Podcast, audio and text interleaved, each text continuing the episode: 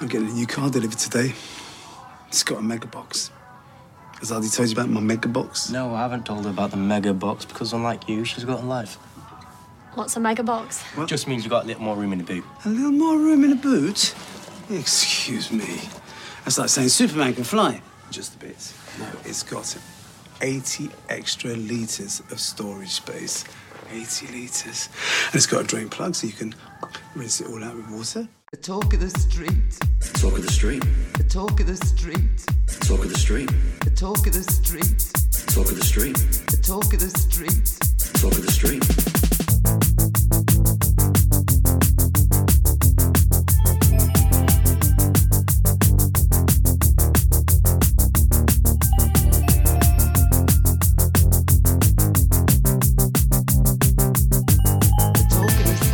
Hello and welcome to episode 180 of The Talk of the Street, an unofficial Coronation Street catch-up podcast that can confirm to Carla that it takes eight years to get used to the American way to format a day. So welcome to the 11th of September. I'm Gavin.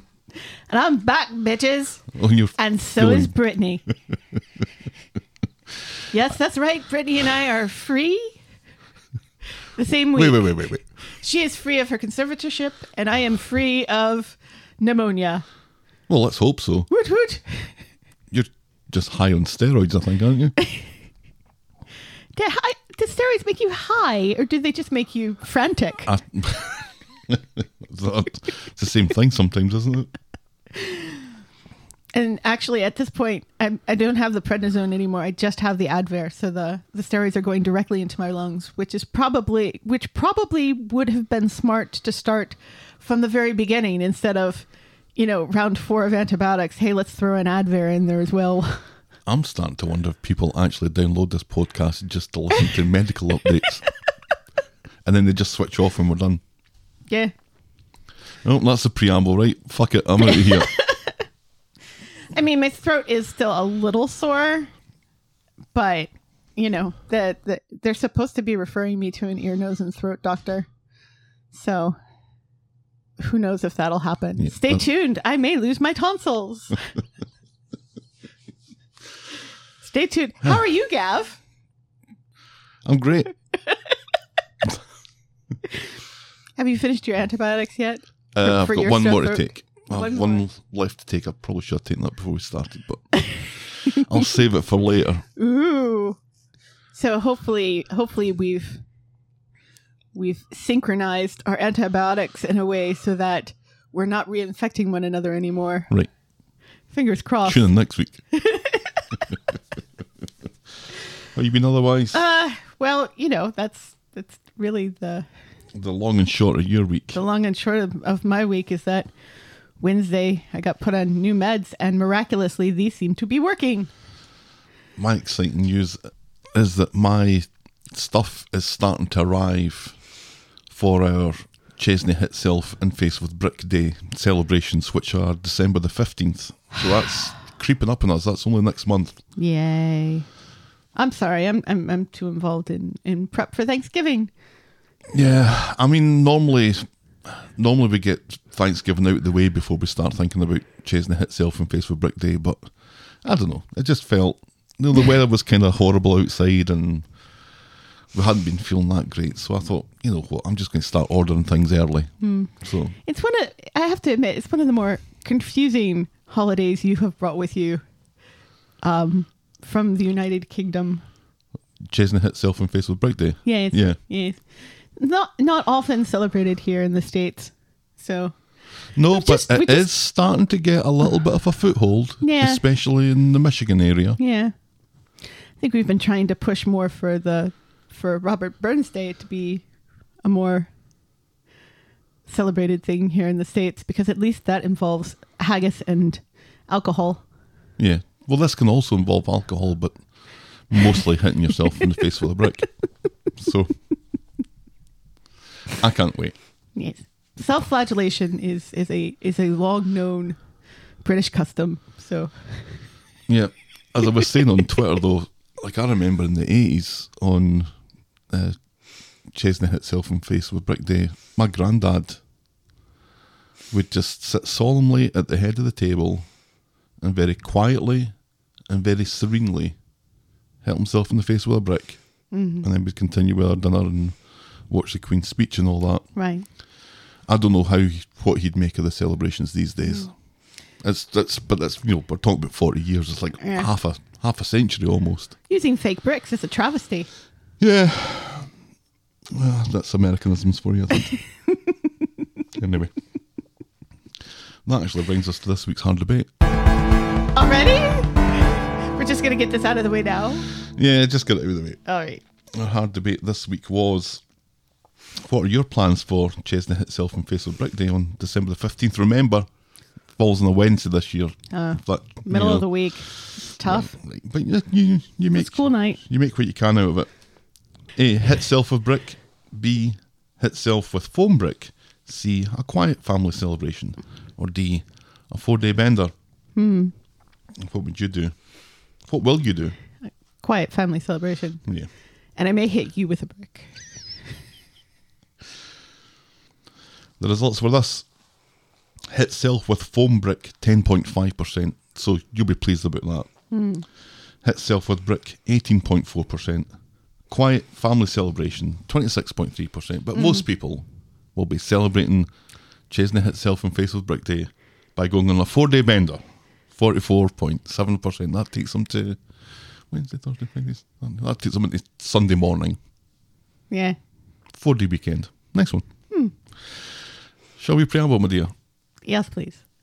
Give us some of that. Give us some of that self flagellating curry news.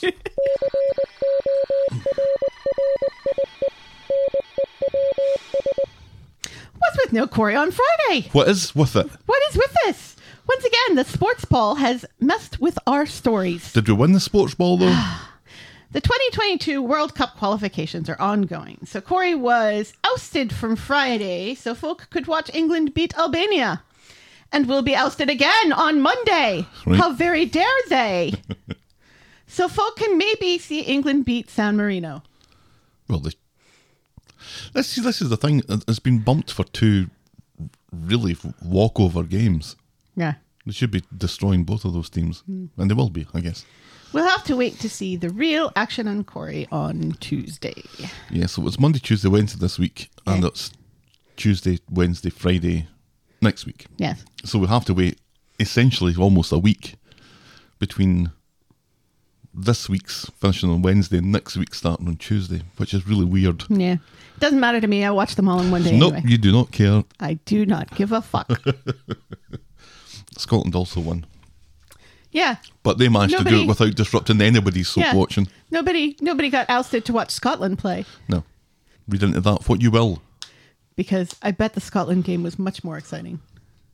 It actually was quite exciting. It's good to watch Scotland these days. Yeah. They're, they're actually quite good. Yeah. They've got a good young team. Yeah. Yeah. And they're not English. I didn't say that. we love our English friends.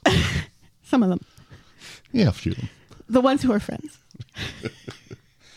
Two familiar faces will be returning to the cobble soon. Don't worry, Gav. Neither one of them are Kate. Phew. Ellie Leach will be returning as Faye Windass, and Mark Frost will be returning as Ray Weinstein. A. Yay. I mean Crosby. Or is it Cosby? Anyway, you know who I mean. That's right, because Faye's in the jail. Faye's in the We've jail. all kind of just forgotten about Faye. Faye beat in the jail. So yeah, um, Tim's going to go visit her, apparently, and then Debbie's going to be visiting Ray. So, so all of this has to do with the jail. Uh, Finally, sad news. As former Corey star Victoria Econoye has revealed that she has breast cancer and Oh, will no. undergo a double mastectomy. We Yikes. wish her a speedy recovery and an all clear from cancer after the mastectomy so she doesn't have to do chemotherapy. wow. Yeah. Apparently, she found it while she was breastfeeding her son. So, Oh, no. yeah. You know, and two doctors are like, oh, no, it's fine. It's just a clogged duct. You'll be fine. And then she went to a third doctor who actually tested it and said, oh, yep, that's cancer. Ugh. Doctors. What the fuck do they know? Well, well, that's a dangerous path to start going down, but it's a, it's a shame. It's a shame for her. I hope, It, she, it is a shame for hope she her. recovers well. It seems to very be. young. Yeah. Well, it, that seems to be the trend is that cancer seems to be hitting people younger and younger these days. Um, like um, the woman who just died from breast cancer, who had been on Corey and was also a Oh, Sarah pop star. Harding, yeah. yeah, she was quite young. Yeah. I was 39 when I was diagnosed with colon cancer, Yep. which is quite young, Mm-hmm. as was Chadwick Boseman. So, yeah, that seems to be a thing now. Cancer's hitting people younger and Right. younger. And so we wish her all the best. Yep. And that's Corey News. That's Corey News. What's what happens now? All right, mailbag. so Gav's high I'm a little bit high at the moment. on antibiotics in life. I just can't get enough of either. Antibiotics, life. Antibiotics, life, antibiotics, life, Never felt so alive. life. our, our mailbag. John wrote in to say, totally agree that Curtis is such a boring character, but since speculation has started doing the rounds about him out for revenge, I'm a little bit more interested. Studied the facts that he could be the son of Vicky, Steve's first wife, who was from a well to do family. Curtis means well bred. Vicky married a man called Robert in Brighton in 1999, which was the year that Curtis was born, and his last name, Delamere, means off the sea Hmm. from Norman conquest times. Brighton is a mere hop, step, and a jump from Hastings, and at that, John rests his case. Hmm. Interesting. I like how we've gone into the etymology of, Of names. of names too. Right, yes. Like- Because Charles Dickens is now writing the script for Coronation Street. Yeah, he very much is not. well, we'll see, John. I still think it's. Uh, It's a Well, revenge of some I think it's sort, revenge, we think. yeah. yeah. we'll see, though. Some far flung character of the past has, has put him up to this. Yep. And Mm. then we'll podcast for coffee.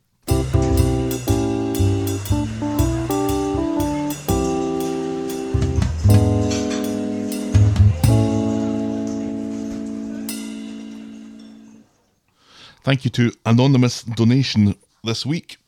That takes us to ten bucks so far in the month of November, For the- during which we are collecting for the UN World Food Bank Yes. uh, 50 bucks i think is my initial target for the month because 50 bucks will feed a kid for three months Wow. which seems quite a remarkable thing to be able to do Absolutely. so yeah, if you want to join us, we're donating our coffee money to the UN World Food Programme for the month of November. If you want to join in, you can go to kofi.com, that's ko-fi.com slash the talk of the street, and we will be very appreciative. Yes. And now, this.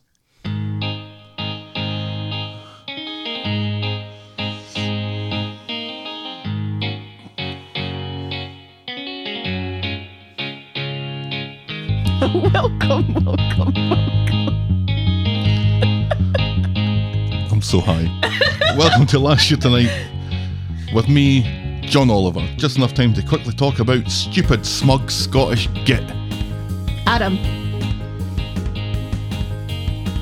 That's it, Adam. Adam. That's right, this was Sarah Talking about Adam. talking talking the music of love about Adam. She'd come in he'd come into the factory and was looking like he was going to be getting a little bit of a leaner. Mm-hmm. And I don't know, they started to argue and she called him a stupid smug Scottish git. I was Gavin and you were feeling deja vu all over again. Why? we had no heat and no electricity in this part of the house, and we'd moved back into the old recording place, Oh. which was now your office slash dining room. yes. So you were feeling deja vu all over again. I'd been let down by three furnace guys, and you managed to get it fixed by just phoning one of them, who one who was one of the three that I'd phoned. Uh huh. As Oliver's court case approaches and tensions run high, Leanne may be about to resort to one of her more infamous mistakes. Alina's love life doesn't interest Sarah until it absolutely does. Sarah continues to be a miserable cow to Paul who's just trying to have a quiet life and stay out of horrid Todd's way. Billy's failure to inform Billy's failure to inform Paul of a visit from the bishop has been lifted from a Brian Ricks farce, one for the kids there. Yep. Eileen gets a visit from the Undertaker, who continues to work his charm on her. That'd been going on for about a year. That did feel like it'd been on for a while. Yes. Everyone tells Nick not to give up on Leanne. Kirk is in charge of team building. Sean is a peacock. And Steve has to borrow a tie. Our moment of the week was the judge reading out the verdict on Oliver's future. And our boring moment of the week was the team building exercise at the factory. And that was Coronation Street and the Talk of the Street, this time last year. Fun. Was it? Sure. Sure. Shall we dive in, my dear? Yes, please. So I haven't looked at any of these notes since Wednesday, so God knows what I've written. But our first story of the week, I think I had to split this one into two. Yeah, I did. And it's Confessions of ITV Corey.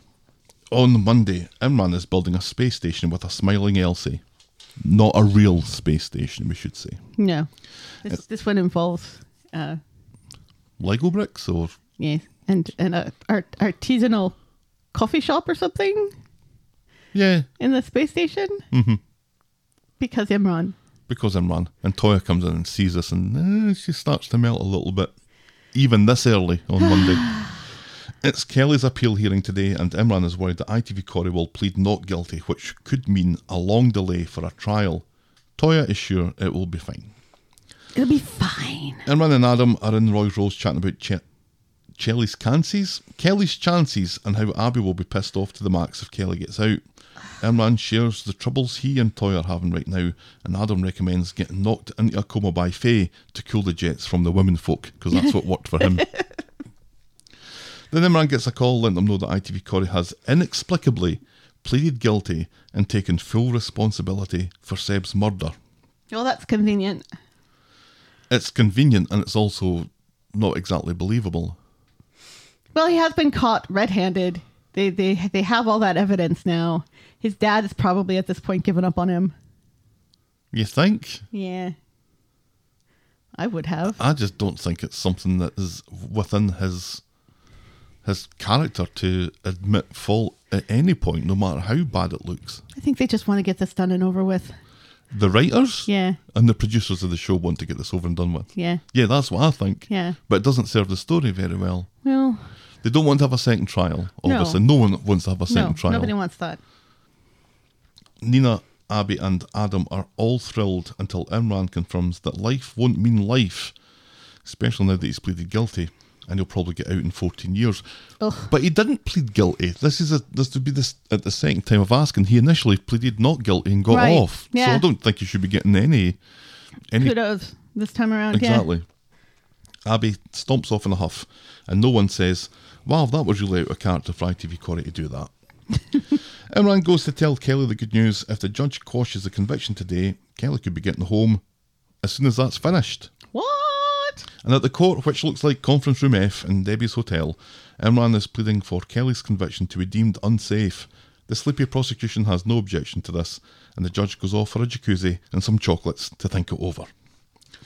The That's what has- I would do. the judge has a towel in her hair when she comes back in and says that she's thought about it, and sure, Kelly can fuck off home now. so at the Young Detention Centre, Kelly goes to say cheerio to her fellow inmates, and they all ignore her for ages. And then the head one, the one that, Whose whose mother died because of Kelly's dad. correct, warns her that when word gets out, her life will be over. Mud sticks. Nice. I think word has already been out. Right. Everybody yeah. knows. Yeah, I know. This is this is the thing.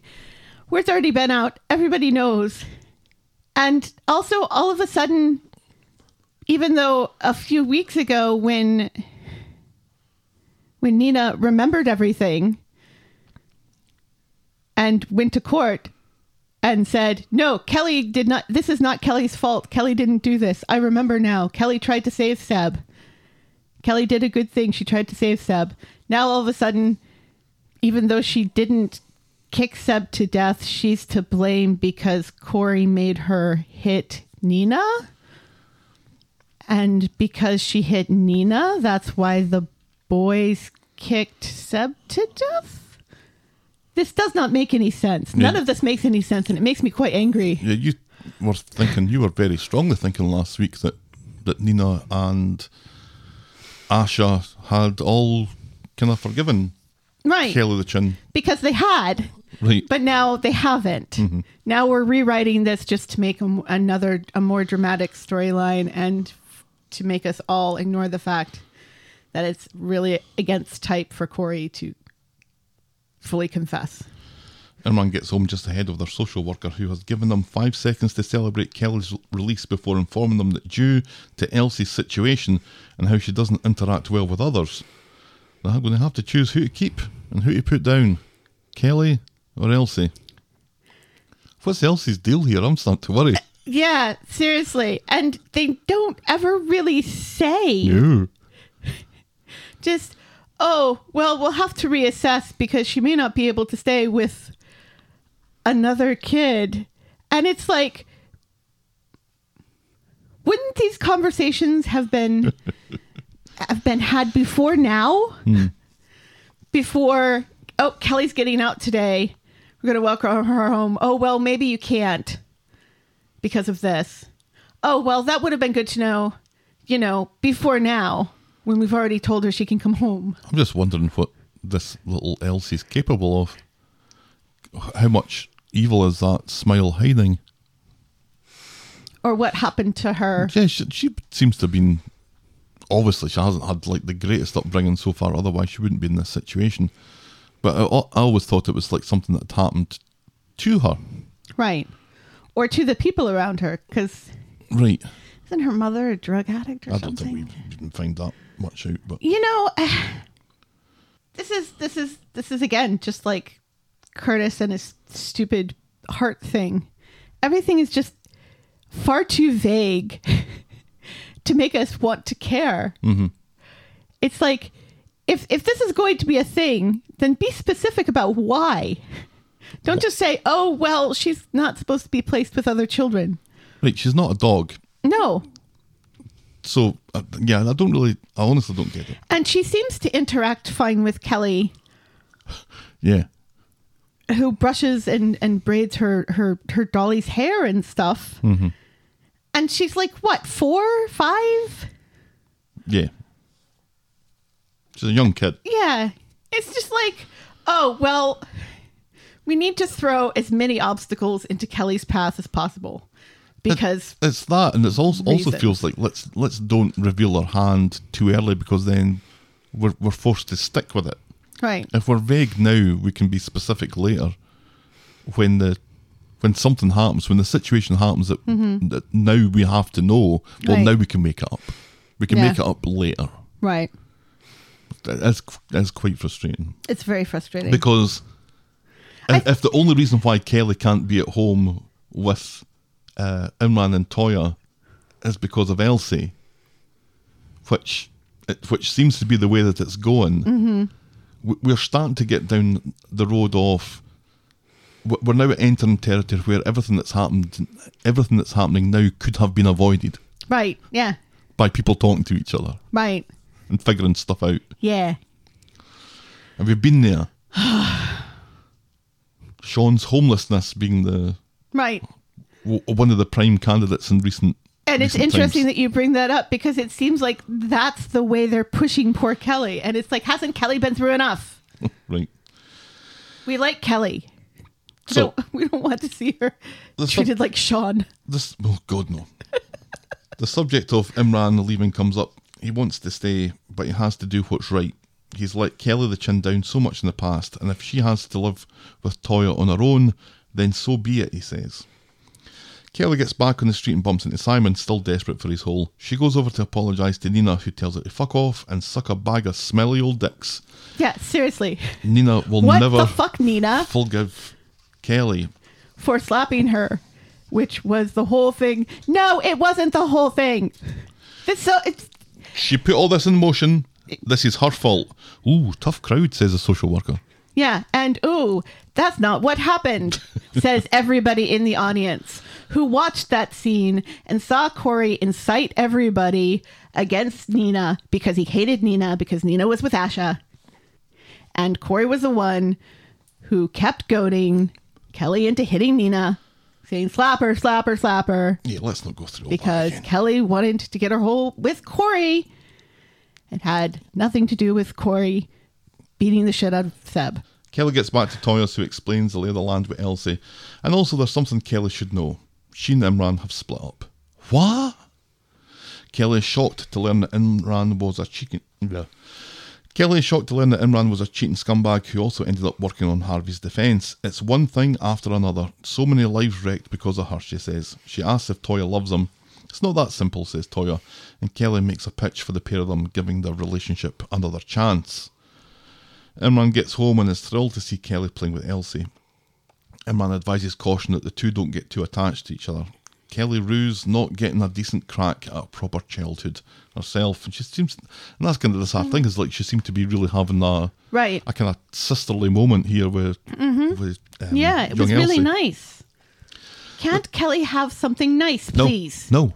Please the social let worker picks Kelly up have something Kelly nice. and she tells her that it's probably best that Elsie stays with Imran and Toya and she finds another place to live. She'd hate herself if she fucked up Elsie, and besides, Weatherfield isn't really the place for her anymore.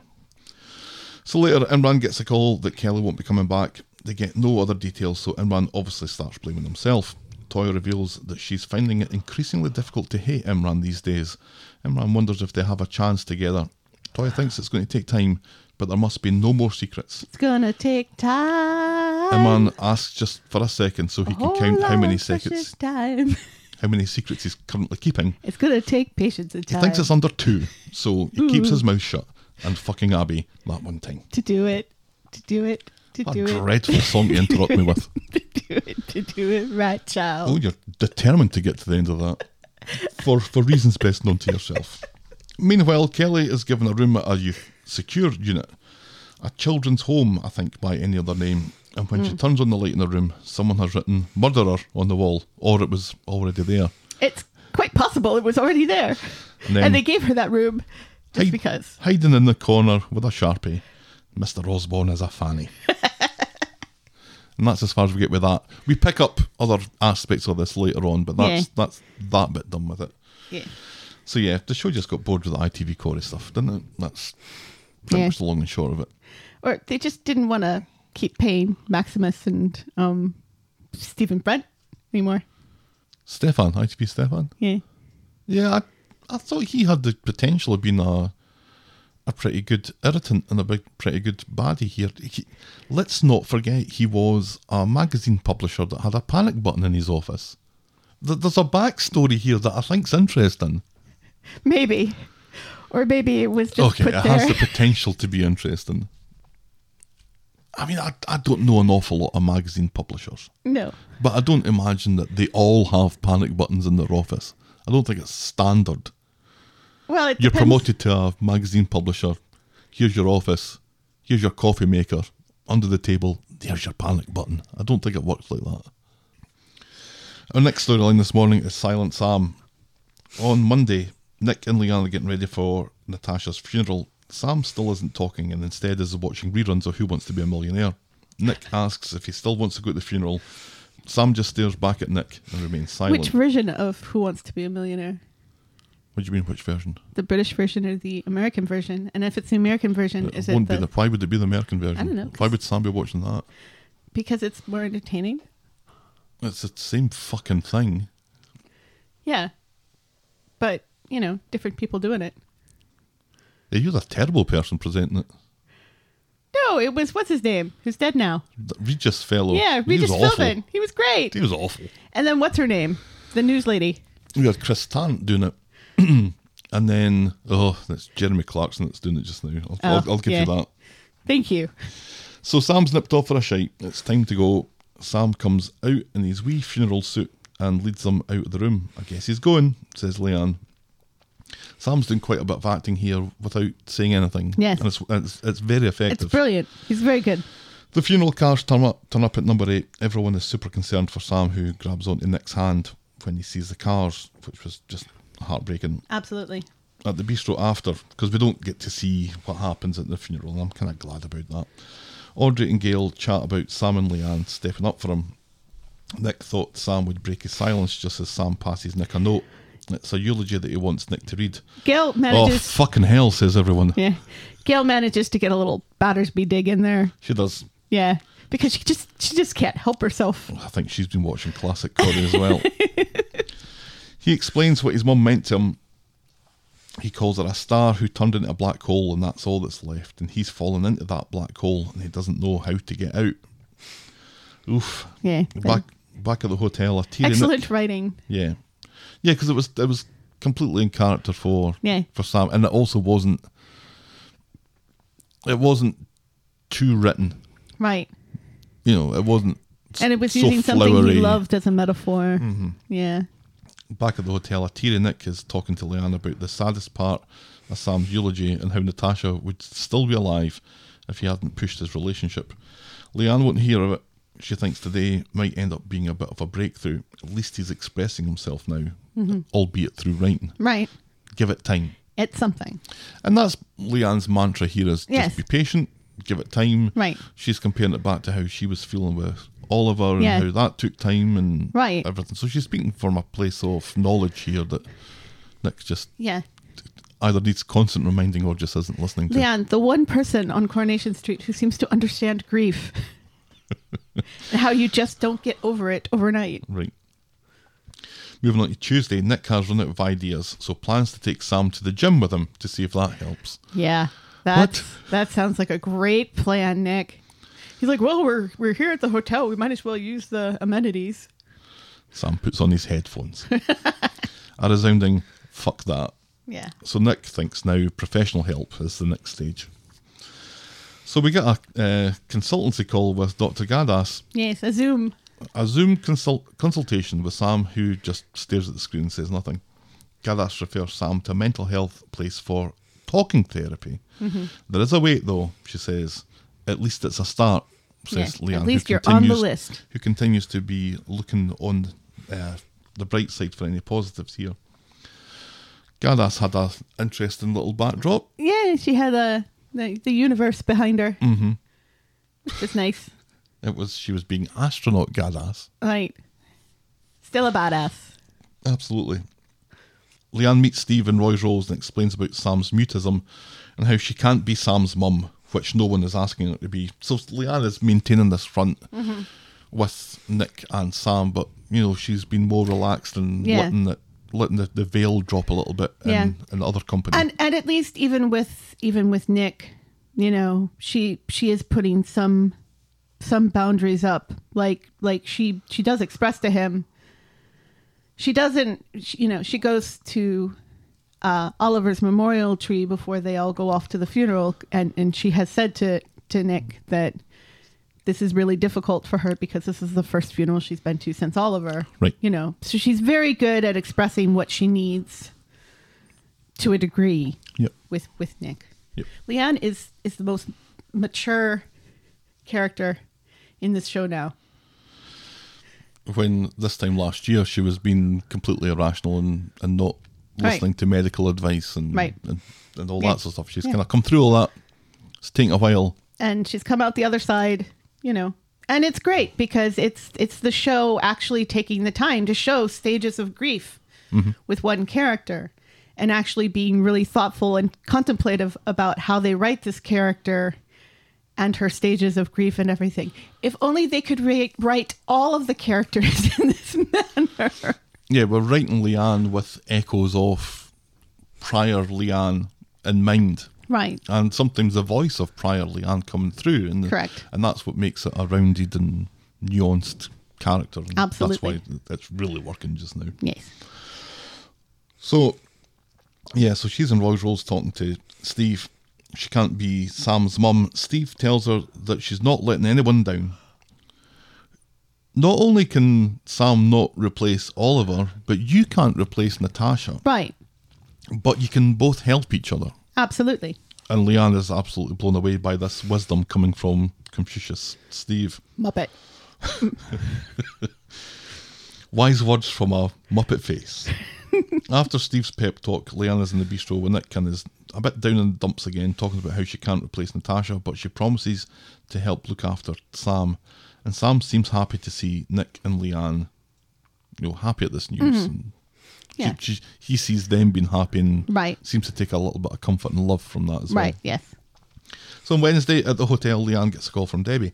The bistro has a massive booking, and Leanne and Nick are needed for some reason. Who knows why? Leanne is a waitress, maybe. But what's Nick going to do? Well, They both help run the bistro, so they need to be there because they both own part are part owners. Oh, so I'm, they- I'm aware yeah. of that, but why do And you also need they're Uh, why do you down- need more owners when you have a big order? And also because of another stupid storyline, they're down a chef. Is he left? Believe so. No, he's not left. Yes. No, Eh, no, eh, no, eh, no. I bet. Oba! I bet. Oba! Oba! if you have if your restaurant is I bet is full of uh, of of customers, you don't need more owners there. Is my point. So Well, they're understaffed. Simon uh, had plans with Tyrese, Mm-hmm. who we've never heard of before, but agrees to cancel those plans to help look after Sam. So Simon has been on the phone all afternoon to this Tyrese character and then notices that Sam has locked himself in the bathroom again. Sam refuses to come out, No, but, he's in his bedroom. but knocks twice when asked uh, by Simon to let him know that he's okay. Simon sympathises, what with his mum being dead too. Right, yeah. Yet another. How many. Poor Sam. His mom's dead. His, you know, stepbrother's mom's dead. And his dad's mom's. His dad's dad's dead. So What? Nick's dad is dead. Nick's dad is dead. Simon's mom is dead. Simon's mum is dead. Sam's mom is dead. Simon's mum is dead. Sam's mom's dead. Let's call the whole thing off. Too many dead parents on the show. Seriously. When Nick and Leanne get back, Sam is still locked in his room. Simon takes this opportunity to fuck off as Nick and Leanne take their turn talking to a closed door. Leanne knows Sam has fallen into a black hole. That's how Leanne felt when Oliver died. It was too painful to do anything else. But we're family, she says, and we miss your wee face. So he comes out and he hugs Leanne. Yeah, that was. And uh, I didn't cry. You did. And so did you. And then, then you did. And so did you. and Leanne tells Sam he has Olympic standard hugs. And that was just Ah, That was won- lovely. wasn't it wonderful. That was lovely. I really liked that bit. It's Vino o'clock, and Leanne reflects that they shouldn't have left Sam today. Nick is morose, but Leanne thinks so long as one of them is always available for him and that therapy kicks off, hopefully we'll see some improvements. Right. That's as far as we get with that. So they this agree they're going to split shifts at, at the bistro week. yeah. Someone will always be there with Sam. with Sam. yes. I'm not sure that that's entirely the right thing. I think the wee boy, especially when they're in that hotel, needs some space. Well, he has space. He has his own room. So But what could they have done more than, well, Simon was vaguely interested in what was going on, I guess. yeah, and you know, I think they're doing a good job of giving him space. Nobody's yelling at him to start talking again to get over it. We haven't reached. Nick is no Kev. so things things are right. Right. in the world. So, Abe. I, I think I think they're doing all of the right things, and I think we're being very good with this. with I would this just like storyline. somebody just to walk by Sam, pretending to be on the phone, Mm-hmm. and say something along the lines of, "Yeah, yeah, Mars is definitely bigger than Jupiter. Yeah, definitely, because there's no way, there's no way that wee laddie could not correct him. And once he did that, maybe maybe that would be, maybe that would be the breakthrough that everyone's looking for here. Worth a shot." it's got to be worth a shot. Sam communicating without communicating is is working remarkably well, and I think the compassion that that Leanna is able to show here, which she was, I think, really in previous weeks, she was really worried that she she couldn't have that she Right. didn't really know existed in her anymore to, to feel kind of motherly and whatnot, and to, and for all she says that she can't be Sam's mum and, and she doesn't really feel that kind of motherly instinct. She seems to be displaying it quite a bit. Absolutely, And I, and maybe it's just a case of she doesn't want to admit that to herself Right. because it feels like she's been disloyal to Oliver's to memory. Oliver. right? And she also doesn't want to make Sam feel like she's trying to muscle in on Natasha's territory. Right. Yeah, it's a very difficult Yeah. tightrope to walk, isn't it? Yes. I think as long as she's just there for the boy and she loves him and she supports him, that's all that he needs. And, you know, it's best not to overthink these sort of things. That bit with the door acting, though, it was. ah, Nick is. You're right, Nick isn't Kev, but Nick's not all that great at this himself. And I think he's.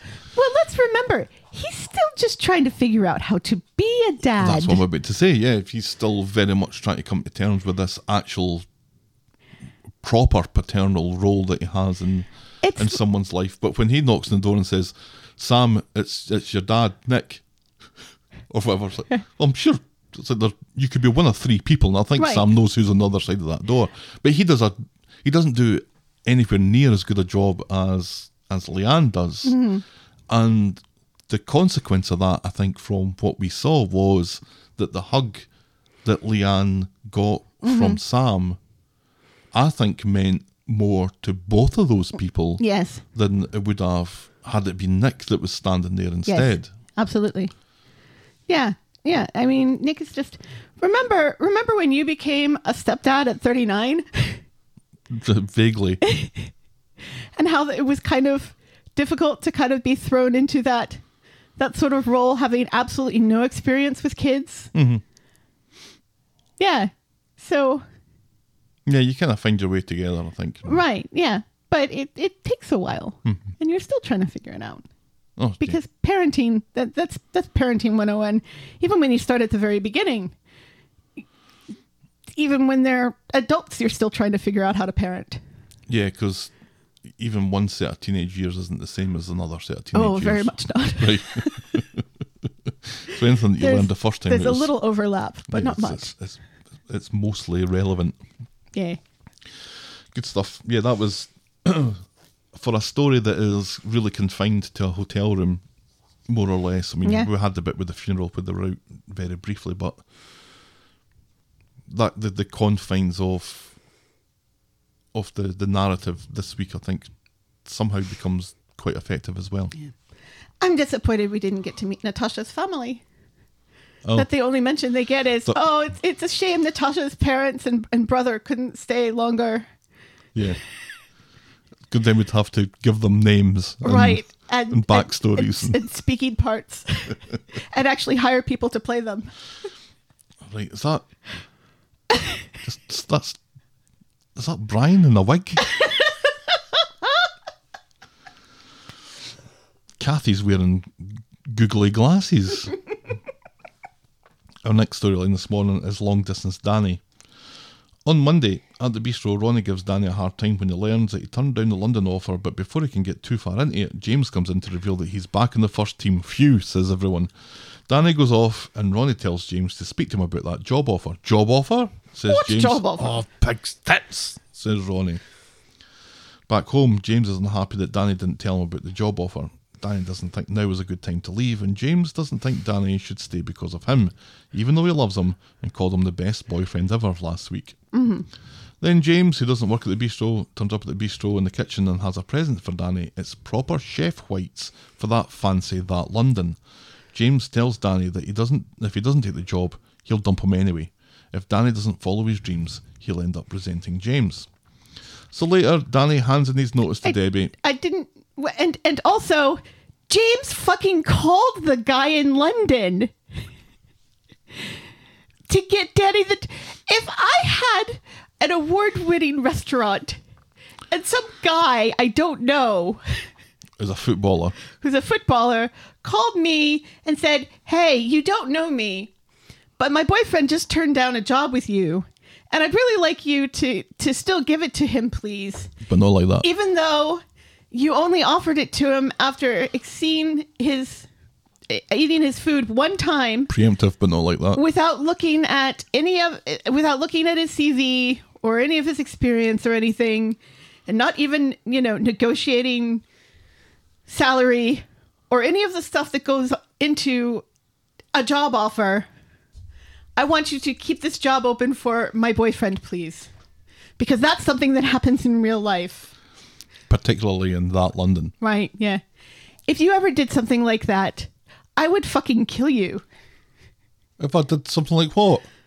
If I had turned down a job and you called the people and said, no, no, no, no, she was kidding, give her the job. Oh, yeah, I'm, I'm- I'm not likely to do that. No, you would never do that because you are confident enough in me that if I make a decision, Well, it's my decision. well, sure. Yeah. Just make sure you get another job. What the hell, James? What the hell? Let Danny make his own decisions. I'm glad you brought this up again because I don't think I was as angry about this as I should have been last week. But It- It's like, Da- James, you're not a mind reader. If Danny decides he doesn't want to take that job, he doesn't want to take that job. There could be, it could not, it, c- it's quite possible that there are many reasons why he doesn't want to go down to that London and get a job in that London that have nothing to do with you. And Well- also, if you really love someone, you wouldn't dump them because they decide that they want to stay in the job they're in and not go down to that London. What the hell? Oh, this made me so angry. It made can me tell. hate James. And I don't want to hate James. it's. I'm so mad. th- the thing that, that So mad. and I think we're supposed to be quite quietly enjoying this story. as well. Right, yeah, we're supposed to find this romantic. But It's not. It's controlling and manipulative. And Danny has a right to make his own decisions. I was more focusing this week on on how how ridiculous the, the offer was in the first place because basically that job offer in that London where I don't know if you're going to be a a head chef or which I think was the position that was being offered, right? It was a- Right. a, you weren't a sous chef or a Right, pastry yeah. chef or something. You were getting a A proper head chef job Oh, a head in chef job a in new that London restaurant. in a fancy restaurant. Right. By someone who has eaten your food once and One- has no idea. One plate of one food. Right. And has no idea about any of your. This would never happen. Do you know how many chefs in that London would be up in arms and be boycotting those restaurants because some nobody in Manchester got the head chef job at the new restaurant? Yeah, probably none. chefs are nasty and cutthroat and carry a grudge to the grave Well, and can also be very delightful people. But chefs are a species apart from normal human beings, Yeah, they're all broken and mangled and have, tattooed. and have addictive personalities. yes. That's But- what makes them good chefs. Yeah, but yeah, I I just felt that that was. I just felt I didn't question that enough last week because it really it doesn't stand up to any scrutiny. It really doesn't. So anyway, and you know the whole first of all no, we're not done. where did james get the phone number did he ask roddy for the guy's name and phone number Well, we didn't even have a name until this week. I think it- was it was it Tom or Joe or something like that, right? It was a three, I'm sure it was a three letter word. tad It was Pip. but yeah, rory Uh, I managed to get his number and I gave him a call and he agreed to speak to me and he remembered you and right and he agreed to hold the job open for you yeah, it's just no nonsense. none of this would ever happen So later, Danny hands in his notice to Debbie. She learns that And this she's is all pissed. Ronnie's friend's fault Oh. and so therefore Ronnie's fault. Yes. And Debbie furiously stomps off. Ronnie has not heard the last of this. Spicy, Spicy. says Ronnie. even though he's not getting his hole tonight Nope. In the Rovers, James and Danny uh, insist that they love each other, and Danny wants to give the long distance relationship thing a go. Let's make this work. Okie dokie, says James. So it looks like they are going to be doing long distance doing a long distance. which is fine And I think this is still James's swan song out of, out of Corey here. you know the one thing that James said that made sense was, well, you know, if I got a call from Real Madrid, I would be out that door in a heartbeat. Mm-hmm. Fair point. That's that's fine. Never going to happen, but that's Yeah, fine. let me just check that phone. Still not ringing. It's not ringing. No. But you know, Danny made his decision. and it's not right for James to push him into making a different decision by manipulating him and threatening to dump him if he doesn't do if he doesn't go to London. Yeah. London is not Manchester. It's busier, it's more expensive to live. You know, he'd be going from this nice sleepy bistro where he has complete and utter control and a nice relaxed atmosphere into a London restaurant which will be frantic and loud and violent. Well, if you're lucky, you might be going to an Aberdeen steakhouse where you're you're covering like the three tables a night. Well, it doesn't sound like this guy owns an Aberdeen steakhouse.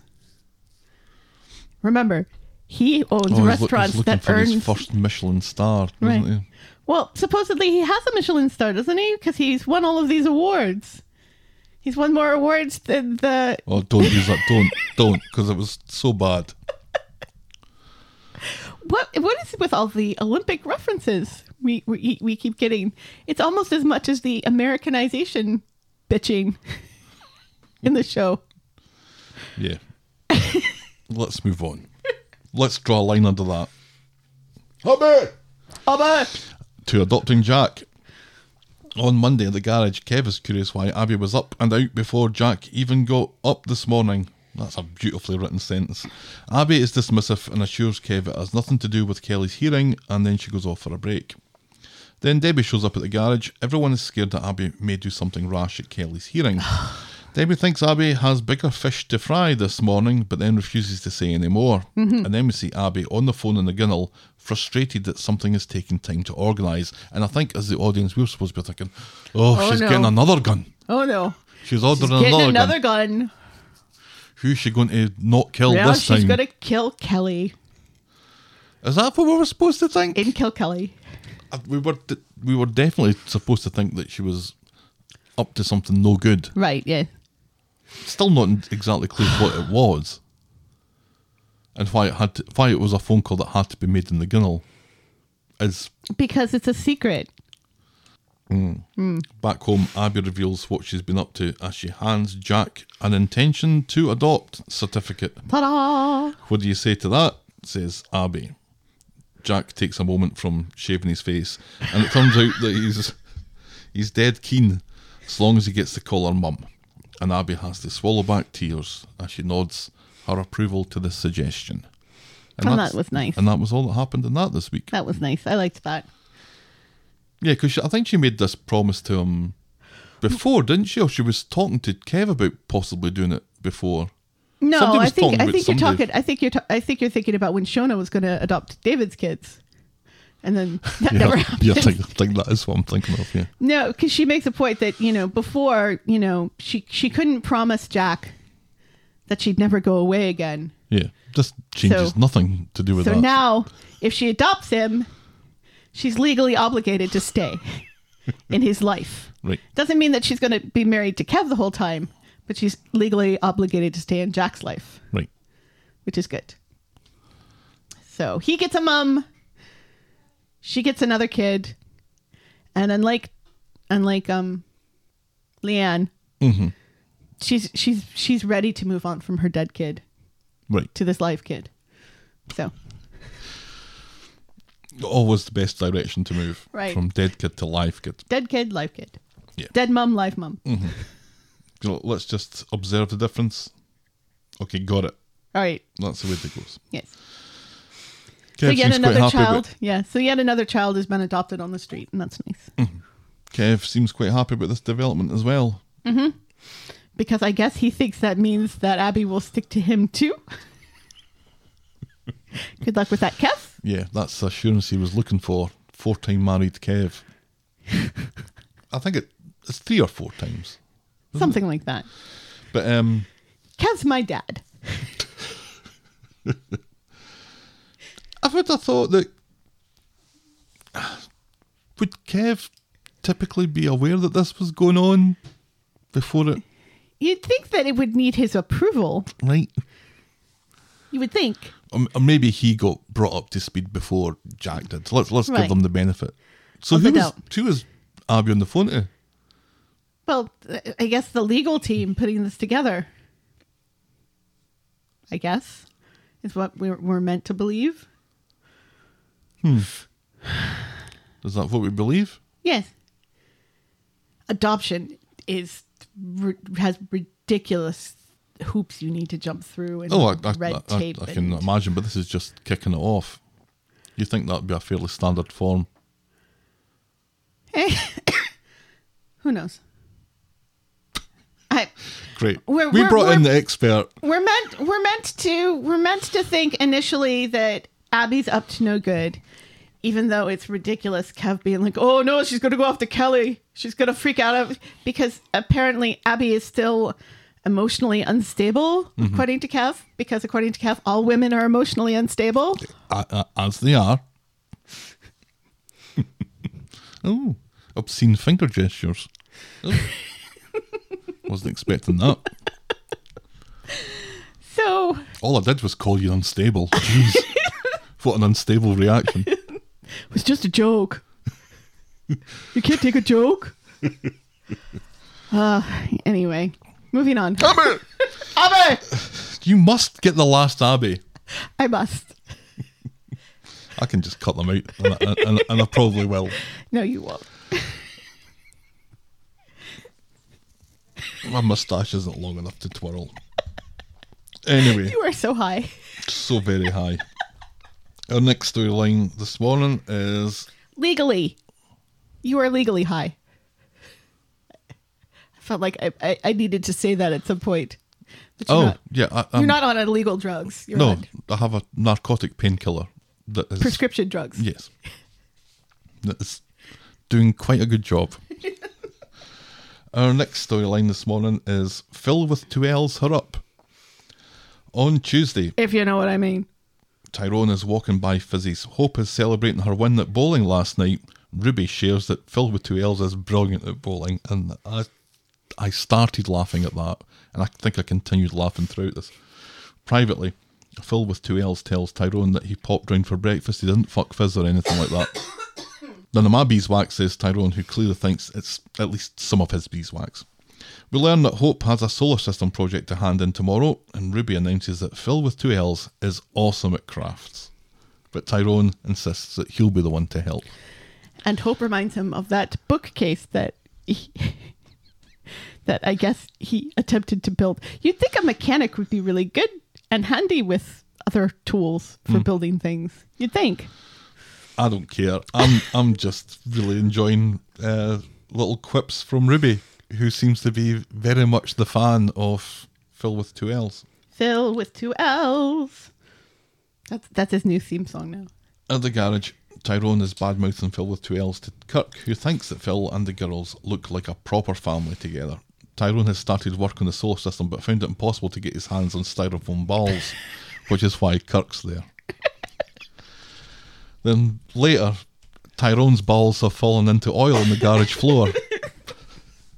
Can you imagine? It's it the solar system has fallen into a black hole of oil. Surely Tyrone's balls falling into oil is worthy of a, but not like that. Or do you think it's like two on the nose? It's probably two on the nose. so Phil with two L's comes along to check progress, and when he sees the cat-handed state of Tyrone's balls, he offers his help. He's already bought all the stuff anyway, and Tyrone is suspicious. uh, Ish bish bish bish. Tyrone is suspicious, but Phil with two L's tells him not to, not to be so bloody cynical, and accept something nice Yeah. for a change. Just try and help. You can take all the credit. It's fine. Yeah, but what do you want in return?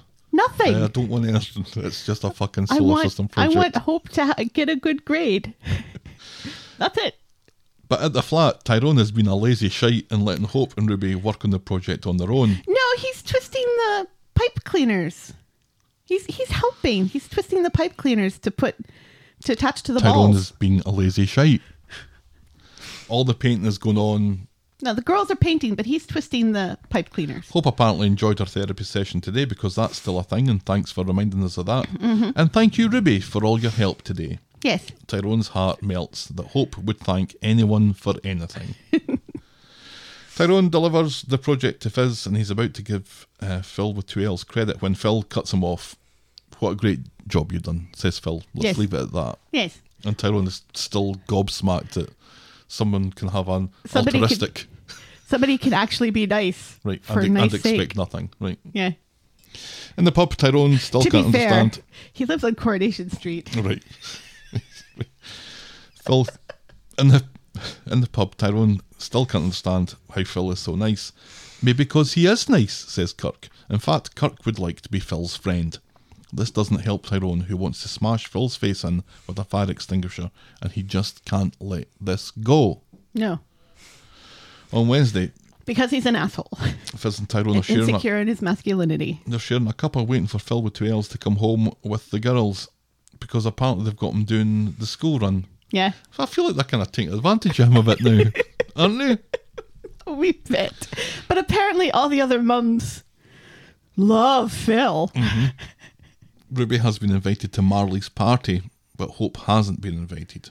This is news to Fizz and Tyrone, but Phil has accepted on their behalf. Fizz blames Penny, the mother, for showing favouritism, and Tyrone agrees to take Ruby as Fizz goes to break the news to Hope.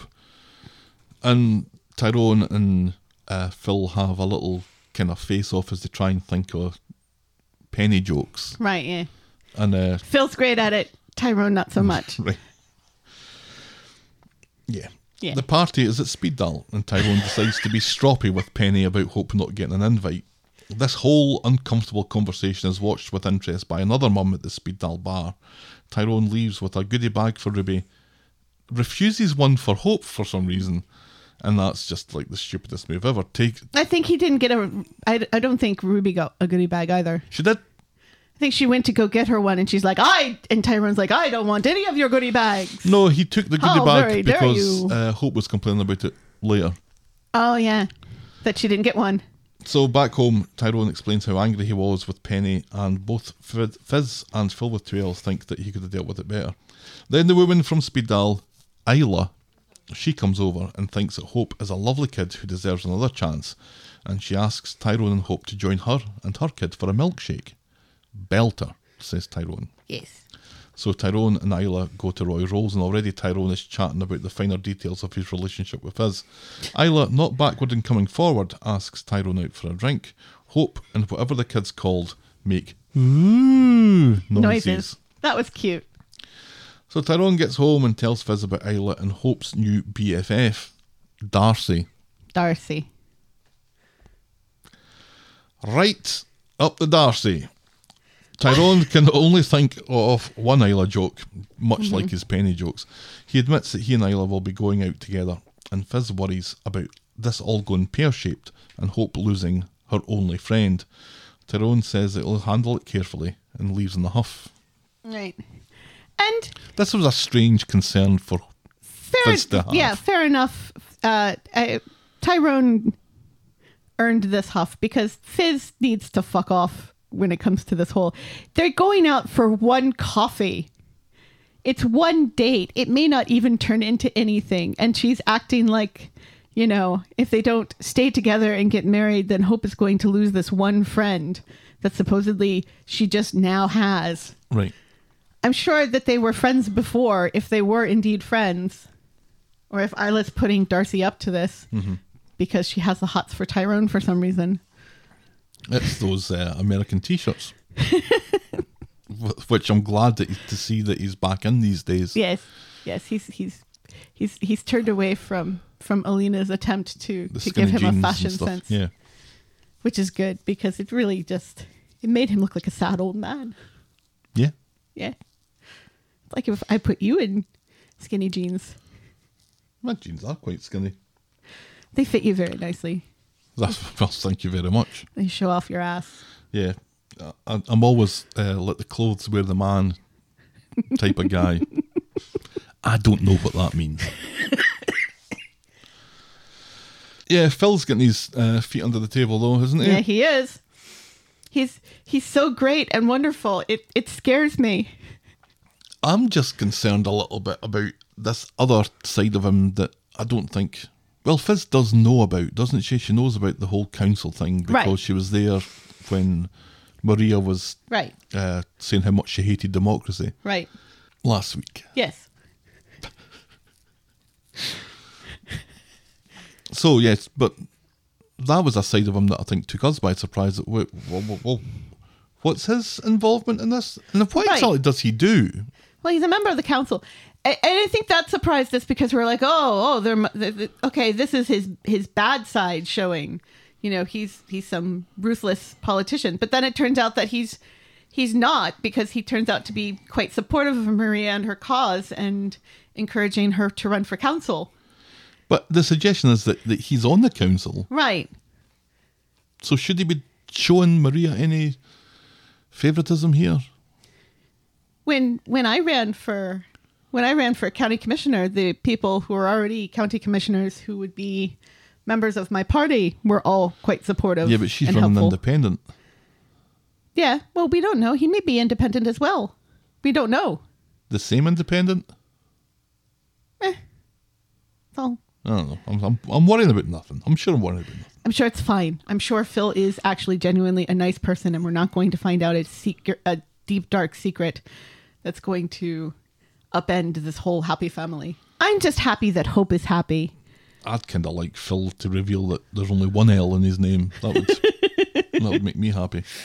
Or I pot- like I like I like I like that we now have Hope and Ruby back and they're being good sisters to one another. and I like that we're we're giving Ruby just a little bit more to do and a Right. little bit more to say because Right. she was fucking hilarious to the, uh, this week. Yes. a little.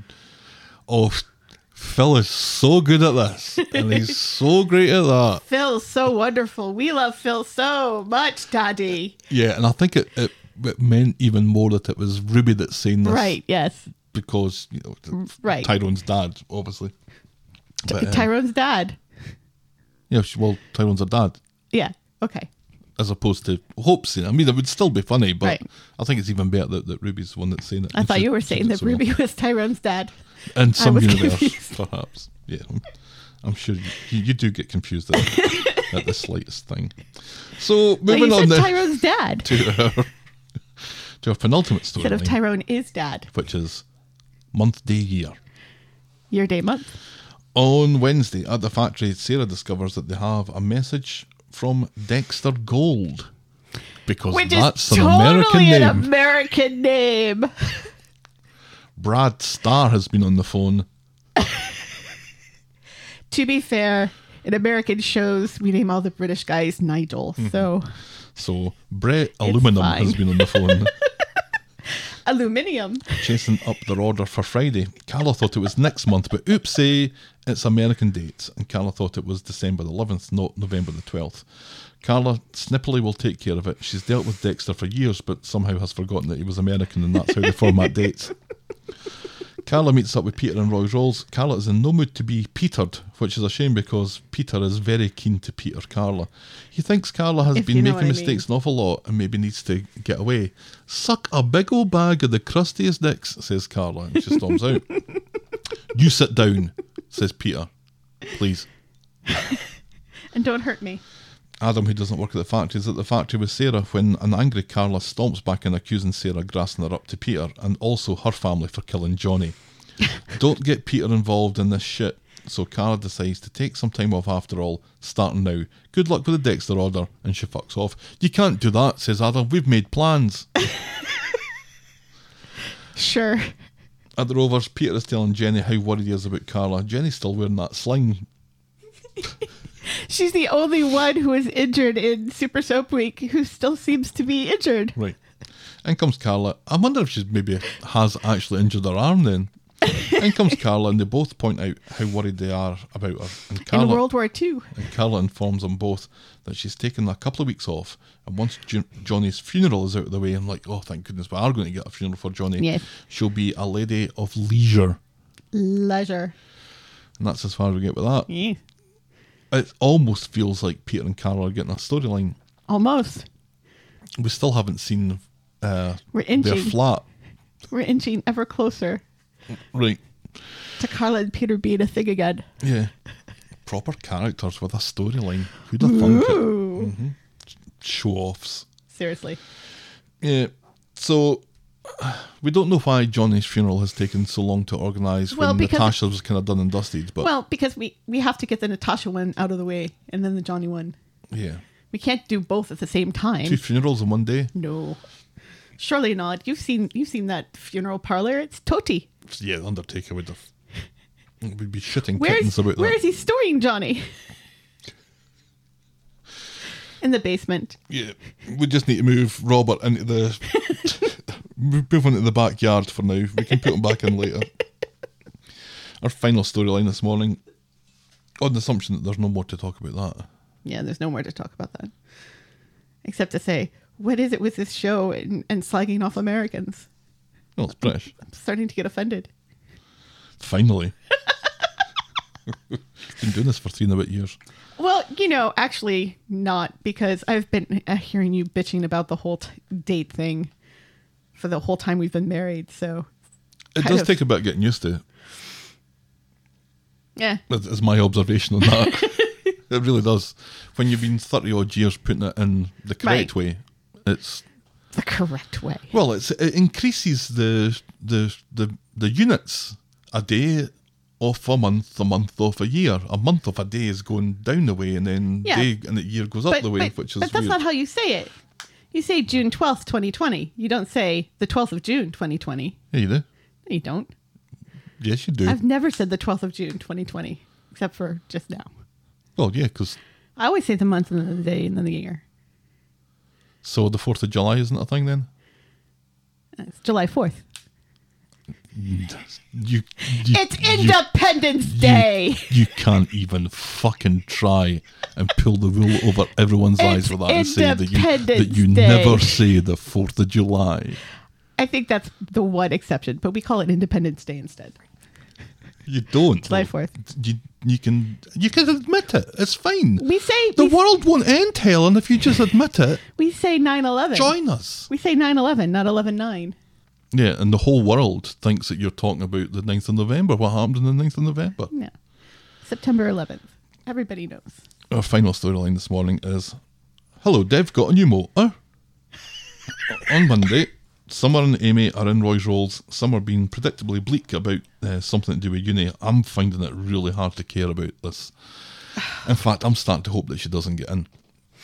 In comes Farmer Daniel, who initially offers to help, but he has a PTA meeting for Bertie, so Summer offers to babysit, and then she'll be up for his assistance afterwards. Bertie has a PTA meeting. Why does Bertie have a PTA meeting? Fuck knows, Helen. Fuck knows. Summer's Bertie's not in babysitting school. has gone well, and she offers her services in the future. Summer is continuing to look at Daniel in a certain way. She leaves and bumps into Addy, who seems to be uh, a bit down in the dumps and sad to learn that Summer doesn't really have time for him. Summer changes her mind, and the two of them go off to get a coffee together or something. That was Monday. Mm-hmm. This all starts to kick off on Tuesday. On Tuesday, Dev has been embarrassing. He's getting a new car today, one with a mega box. And he's making waffles. Mm-hmm. Lots and lots of waffles. Do you know what a mega box is, Summer?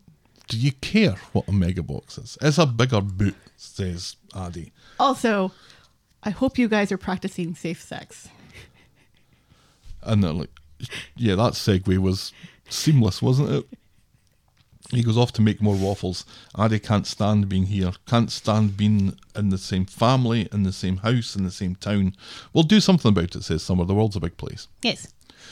At home, Toya is worried that Kelly the Chin hasn't been in touch since she moved out, and Imran assures her that everything will be fine. But instead, she's off scrubbing that wall from the first storyline we talked about. And not doing a very good job of it. That's Mm-hmm. No. not shifting. That's going to need to be painted over, I think. Yes. A fellow inmate, Cole, he They're comes not in. really inmates, are they? No. He comes in and offers his help. And they flirt a little bit, but Kelly insists that she's got this, even though she clearly hasn't. No. Oh, And then this happens. I wonder if you can guess what the next paragraph is. Something I'm going to hate. Daisy, Daisy, give me your answer do. do. Oh, sings Daniel Um, as he comes into Roy's Rolls singing this to Daisy. He's like an eight year I'm old. sure she's never heard this before, No. ever. He's no, she, she very uh, dully responds to him uh, for the love of you or whatever. the next Right, thing is. yeah. he's like an eight year old boy as he attempts to flirt with her by being kind of horrible and nasty to her. And then announces that he's leaving because she's so boring. Five minutes with me, says Daisy, and you'll be wearing your nuts out of your eye holes. Later, Dev confides in Asha about how happy he is that Addy has got a girlfriend and has moved on from the car crash stuff. Asha belittles Addy's assistant manager job a bit more, but Dev doesn't notice. Yeah. Asha is just so terrible. Mm-hmm. Then a tearful Nina rushes in to see Asha. She's lost that ring that, that Seb gave her, that big massive red thing that she's been wearing on her thumb. Yeah. She's lost it. Roy's probably eaten it. Asha agrees to help her look for it. At school, Summer's going through a mock interview and she can't remember what book she's reading at the minute and falls to pieces a bit trying to remember the girl on the train. I'm sitting here, I'm screaming at her, it's the girl on the train. It's the girl on the train. Daniel says this is why we practice, and so they start again. Later, Addy is with Summer. She seems to be getting a bit bored with his chat about how much uh, he hates his dad. Right. And she encourages him to move to that London for a tech apprenticeship that he's found out about, which is closer to Oxford than Weatherfield. It's 58 minutes, says Addy, who's checked. And as they leave, Summer snatches Daniel's lanyard from his, Yeah, and this from ID. his, from his desk. Yes, clearly Summer has been taking notes from the Billy School of how to have a relationship with another person and be totally selfish and belittling of the other person and not caring about the other person's feelings. Well, Addy is going on about it a bit. Well, Get more chat, basically. he does have a bit of a point he with does. all of this. He does. what she should be saying is, look, you need to talk to your dad about this. Correct. you need to talk to somebody about this because this is really affecting you. You need to be honest with your dad about what an awful parent he is. Yeah. We'll see how well that goes in the future, though. Yeah. Dev is outside putting up a missing ring sign on his window. But not like that. Kelly comes along but finds that she's banned from buying stuff and from talking to Ash about Nina. Dev explains about the missing ring and tells her to bolt. Imram Yeah. Fuck you, Dev. She's been found not guilty. Mm-hmm. You should allow her to buy things from your store. and he would, I think. I, I, I found that quite out of character. Yeah. I think I think if Asha and Nina hadn't hooked back up, maybe Yeah, he maybe. would. Imran comes along to check that she's okay, and then she spies a sign and she makes a call to someone that we don't find out who that is until later, asking for a favor So Addy goes to tell Dev about moving to that London and asks Dev to cover his rent. Dev is unsure but says he'll think about it. His car is almost there though, which is what he's most interested in today, and he asks Addy if he wants to go for a spin. After last time, no fuck you very much, No. says Addy. I'm not getting in a car with you.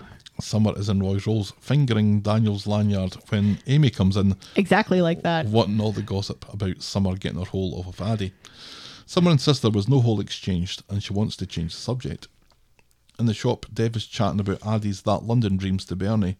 You give them roots and then you give them wings. Bernie apologises for the Natasha thing, all of that. She thinks Mm-hmm. Addy will struggle to afford anything, even with Dev's help. Daniel goes to number eight looking for Sarah to take care of Bertie. Summer passes and offers to do it so she can shoot her max while she's at it at his place. Right, And yeah. sh- And she hands the lanyard back to Daniel, who's dead appreciative. What would I do without you? He says, ill advisedly. Right. You know, for someone who is an English teacher and uh, insists that he has such mastery and control of the English language, he certainly is saying enough ambiguous stuff to someone to lead her on. And I th- think, as an English teacher of a teenage girl, he should be more aware of how his words could be interpreted. I think especially with young teachers, they don't under they don't quite understand that yet. I think that's something that teachers learn through, you know, through practice. To, I I, th- I I I have known teachers who have had students have mad crushes on them who have been quite shocked that anything that they have ever said could possibly be interpreted that way by young students. What would I do without you just isn't a great thing to say. And I understand that the show is making them say it Right. to, to give that deliberate Right. ambiguity. And, But and you're, you're just trying to be nice. And also, she's been doing an awful lot of babysitting for him as well. So I think he's just trying to be. They live on the same street, so there's a bit of familiarity because they live on the same street. Where whereas you don't really think. I think he would he would be more careful if it was somebody who he doesn't see on a regular basis walking down the street. I think there's some familiarity that's Yeah, been bred it's there. a pupil though. It's that's a difficult area. I think he should be doing a better. a job. bit more careful. Yeah. So Dave runs into Bern. So Dave runs the Bernay info by Addy and tries to float the idea of Addy working in the Allahan business empire. He calls Addy amazing. He has so much to learn from his son, and so he promotes Addy to general manager. The sky is the limit. So Addy fills Summer in on these developments with Dave. Summer is impressed and agrees to do the long distance thing if she gets into Oxford. And then Summer and Max go to Daniels and Daniel is on his way to the PTA when he bumps into Daisy and they root her again. She laughs and asks him out for a drink. Daniel knocks her back but promises to take her out soon. So Bernie is outside the kebab shop fanning herself with a Hiya magazine. David walks by looking for curly fries.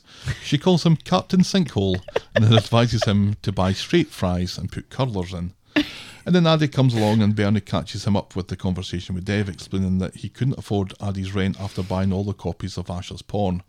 Addy is furious and storms off because Addy's thinking that, you know, I'm now getting just palmed off with this thing that is essentially free for Right, Dave to, to do. to dish out here. Right. Whereas I'm I'm being told that I'm so integral to Mm-hmm. this and but really it's the fact that you can't afford it. Right. Yeah. And it's not being honest about it.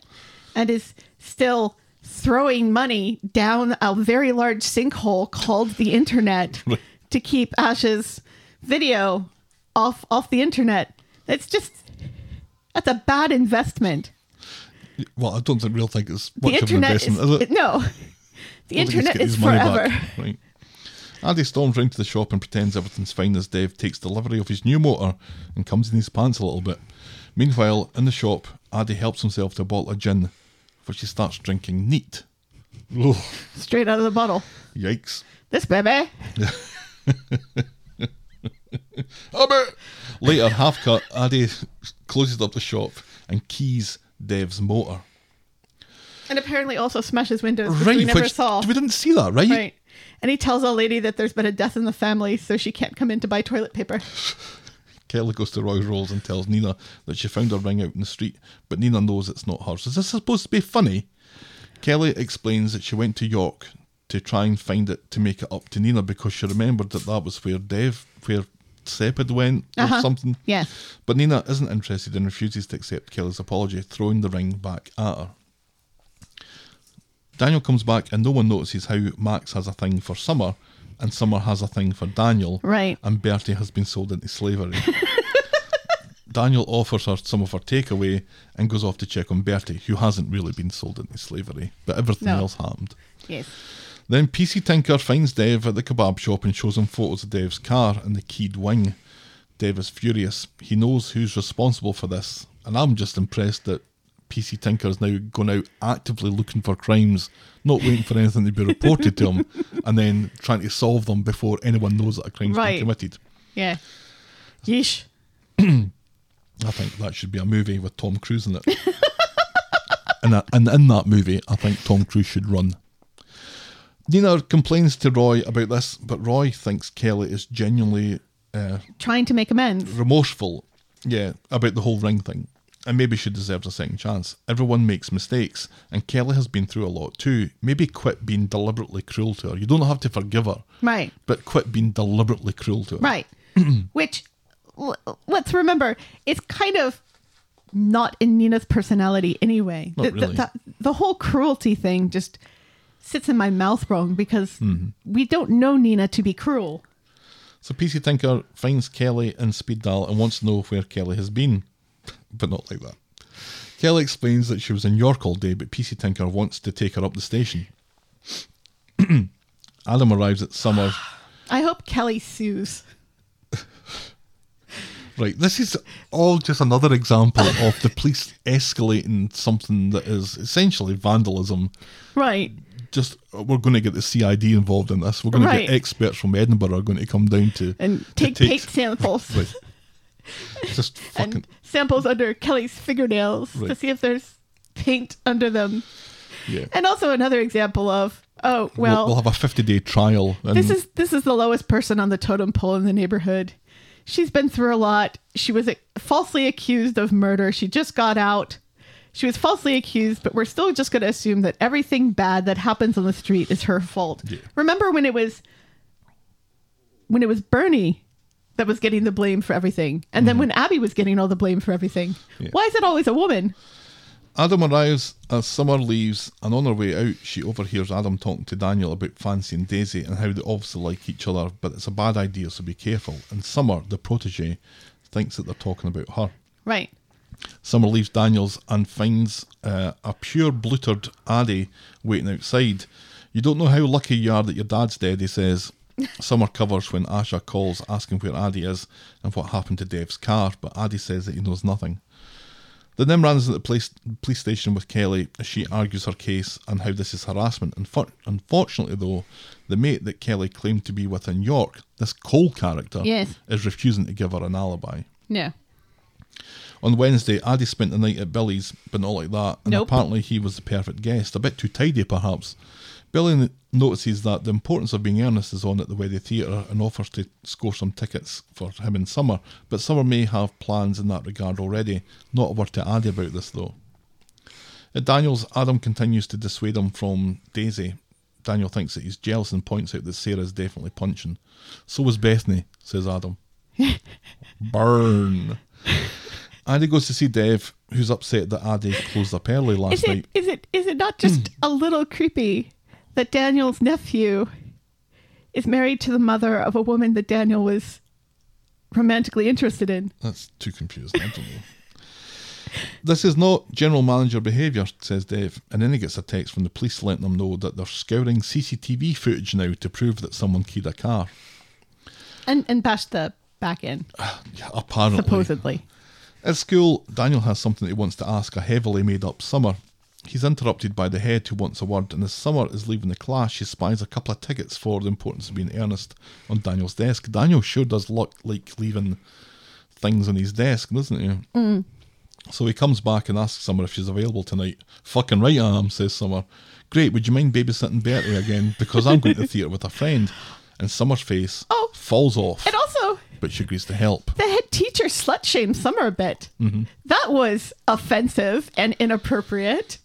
A little bit less of the war paint tomorrow, Miss Spellman. So offensive in a slut shaming way, but also offensive in kind of a racist kind of way, re- referring to war paint and Native Americans. I think it's easier just to choose not to be offended by any of that. I So- choose to be offended by all of that. Well, she was wearing too much makeup Yeah, for school. But you don't say that to a kid. Well, A how, little how, less do you, of the war paint. how do you stop them doing it then? you don't, because they You just have allow it to happen. they have a right to free expression, especially a kid like Summer, who's like the perfect kid and gets all A grades. Obviously, wearing a little m- too much makeup on one day is not affecting her grades or her behavior. So just shut up and let her wear makeup if she wants to wear makeup. Well, Mm, school rules are there to be obeyed. Is that a school rule though? Probably, yeah. Not. Yeah, there was appearance school rules when I certainly when I was at school. About like how much makeup you're allowed to wear? Yeah, and boys weren't allowed to wear earrings. Then again, Stelly has to wear shorts that are longer than her fingertips. But wearing a Yeah, well, you Pixie take your shirt. argument up to that school there and just let me get through my notes. no. Okay then. Abe! Abby, Abe! Robbie, Addy gets home still in a film mood about that London and Dev spending all his money on Asha. Oh, and thanks for leaving me in that car to die. Asha is always his priority, he says. Dev just can't see Addy's point and insists that he doesn't have a favourite. He blames himself for putting both of them in harm's way. He needs a Weatherfield's Worst Dad t shirt, He does. but you'll probably have to wrestle Tyrone for it. And Billy. So Kelly sees Nina and Asha and insists it wasn't her what keyed Dev's car, but she finds no compassion from either of them who tell her to drop dead Drongo, or at least that's what they would have said Yeah. if they were in Australia. So obviously, Roy's talk with Nina meant nothing. No. they get stuck into her again about ITV Corey. This is karma, says Nina. This is karma. says Nina. Ha ha ha. Dev is finding it difficult to explain himself to Addy, so changes the subject to Addy's mum and how sad Dev is, and he still misses her. Addy quickly brings it back. If Asha wanted to go to that London, Dev would make it happen, which I think is true. It is true. Dev says that Addy doesn't know the cost of living, things like car insurance, and thanks to fucking Kelly, he's going to have to be paying out because there's uh, excesses Mm-hmm. and there's all that sort of stuff. Addy tells Dev it was him what keyed the car, which lets Dev be angry about that and lets him off the hook about picking Asher. And Right, Dev is now yes. suddenly concerned about Kelly going back to prison. Right. Yeah. Why would she be going back to prison? She's going to get prison for this. Did Maria get prison for doing something similar when she smashed up the factory Right. van? Yeah. Was she even charged with anything? um, No, Was she- she got a slap on the wrist. Who's going back to prison here? She, Kelly's not on parole. no. She's innocent. yeah. In comes Asha to badmouth Kelly, but Dev tells her about Addy, and Addy brings up that Asha is a fucking princess who always gets Dev to save her from any pickle that she ends up in, be it videos, be it skin lightening, all that sort of stuff. Asha calls Addy pathetic as he leaves, and Dev calls the police. Even Asha is surprised that he's about to cra- grass up his own son. So Addy, yeah. Because apparently, Addie will go to jail for keying a car. Like, you have two innocent people here. One innocent person's going to go to jail and one isn't. Really? I, I, I, Nobody's going to jail. Nobody's going to jail for this. For this. Maybe maybe it's because mm, Addie will have to pay a fine, and if Addie has to pay a fine, it's really Dev who will be paying the fine for his own car getting keyed. Addie and Summer meet up in Roy's Rolls. She lets him stay with her and Billy for the next couple of days, but she advises that he lets this go. But when Summer learns that Addie vandalised the car, she loses her shit, calling Addie a child, and she storms out. Shame on you. Right, and she rightly says, you know, you let Kelly take the blame for that because Summer has actually, I think, forgiven Kelly. She was the closest one to Kelly Mm-hmm. Yeah. anyway. Asha tracks down Kelly and confirms Dev has put the record straight and cleared Kelly's name. Asha goes to apologise, but Kelly knows Asha is Team Nina. This is fine. She just wants to be forgiven. Asha can't see it happening. Later, Summer bumps into Addy, who is still complaining about Dev, and Summer has had enough of this, and she just says, Look, this isn't working, and she breaks up with him. Good. Addy moves on to Addie deserves better. yeah. Addy moves on to the community garden where Kelly is eating chips and he confesses to her. They compare notes about shitty parents, Addy winning with a dead mum card that he didn't want to listen to earlier. He starts Yeah. with his complaints about Asha and that London with her because there's a new ear to bend about this right, thing. yes. And Kelly's a bit more sympathetic. Summer turns up in a mood to Daniels, who ignores everything about her body language and makeup and leaves her to it. Daniel is careful not to say who he's going to the theatre with. He leaves and Summer starts making Yeah. some international phone calls. For this, for this, Daniel is finally careful. Right. Instead of saying, "Oh, I have a date," no, which would put an end to all this. right? Yeah, Mm-hmm. And he had a chance to do it earlier as well, and right. he didn't. Yeah, but he doesn't want you know neighborhood gossip. So he's being private about his own private life. He's being careful about his own private life, but he has no self awareness of the world outside. Yeah. It takes a long time for Addy to get through his story with Kelly. Kelly can't relate. She's an only child who was spoiled by Rick the Chin. Her dad was her whole world, and then one day he just disappeared. After the misery party, Addy reveals that Summer dumped him, so Kelly says that he can kip at hers tonight. Belter, says Addy. I'm not sure about the practicalities of whether Kelly would be allowed to bring a teenage boy uh, to spend the night. The the In the room. the security and everything seems quite fast and loose. That place. Right. So Daniel goes to pick up Daisy. He continues to be an absolute prick to her, but she seems to be into that and being treated that way. So off they go to the theatre, where hopefully they'll both be literally bored to death. it's late, and Dev can't get hold of Addy, which Asha thinks is typical Addy. He was out of line and he's gone off to sulk. No doubt, painted Dev as a right shitbag to whoever will listen, she says. And Addy is very impressed with Kelly's murderer. Ula. Addy is very impressed with Kelly's murderer fresco that on her wall when Cole bursts in and threatens Kelly for giving his details to the police as he was picking up some dodgy VCR. In, in Really? York. Really? You were picking up di- You weren't even going to go to York until Kelly called you. You were able to put a deal for some stolen merchandise together that quickly from somebody in York? that- really? That's good business now, that. Really? And also, wouldn't you, oh, I don't know, give Kelly the alibi and then that would be the end of it and then the police wouldn't care about this matter at all Hmm. instead of making her seem even more dodgy, which would put an eye on you. Or tell her. Yeah. And then she won't use you. Right. She'll say, go to the shop. Right. And go to the shop and The speak to the shopkeeper. CCTV. Yeah. Like, not many stupid red thumb rings were probably sold that day. Addie is worse than useless as Cole tears into Kelly, and Cole leaves and Kelly insists that she's fine. He was just spooked. She can handle all this. And Daniel gets home, pretends to yawn, and sends Summer on his way before calling Daisy and telling her to get her ugly arse up here now, you bint. As Summer leaves, she sees Daisy being buzzed in at the flat. And that is how we end this week's episodes. What a strange week. I think it's, it was made to feel stranger by the Monday, Tuesday, Wednesday thing for me. That's obviously not how you you consume Coronation Street. So, Yeah. but uh, yeah, it felt it felt very rushed because it was all back to back like that, which I didn't feel like when I was watching it on the, the player during the Euros because I enjoyed watching it then and, and being done with my notes really early in the week, and we could even record a little bit early. We didn't release it until the, the weekend, I think, but We probably could have done that this week. probably. Oh, yeah. well. Never mind. Never mind. yeah, you know, it wasn't a bad week. I could I could have done less with the Danny and James storyline and No the kidding. and the Daniel Summer Daisy Max Addie Kelly Yeah, I felt- love triangle polygon whatever it is. I am I am glad that it seems like they've put the kibosh on on Summer's little crush on on Daniel quite quickly. Yeah.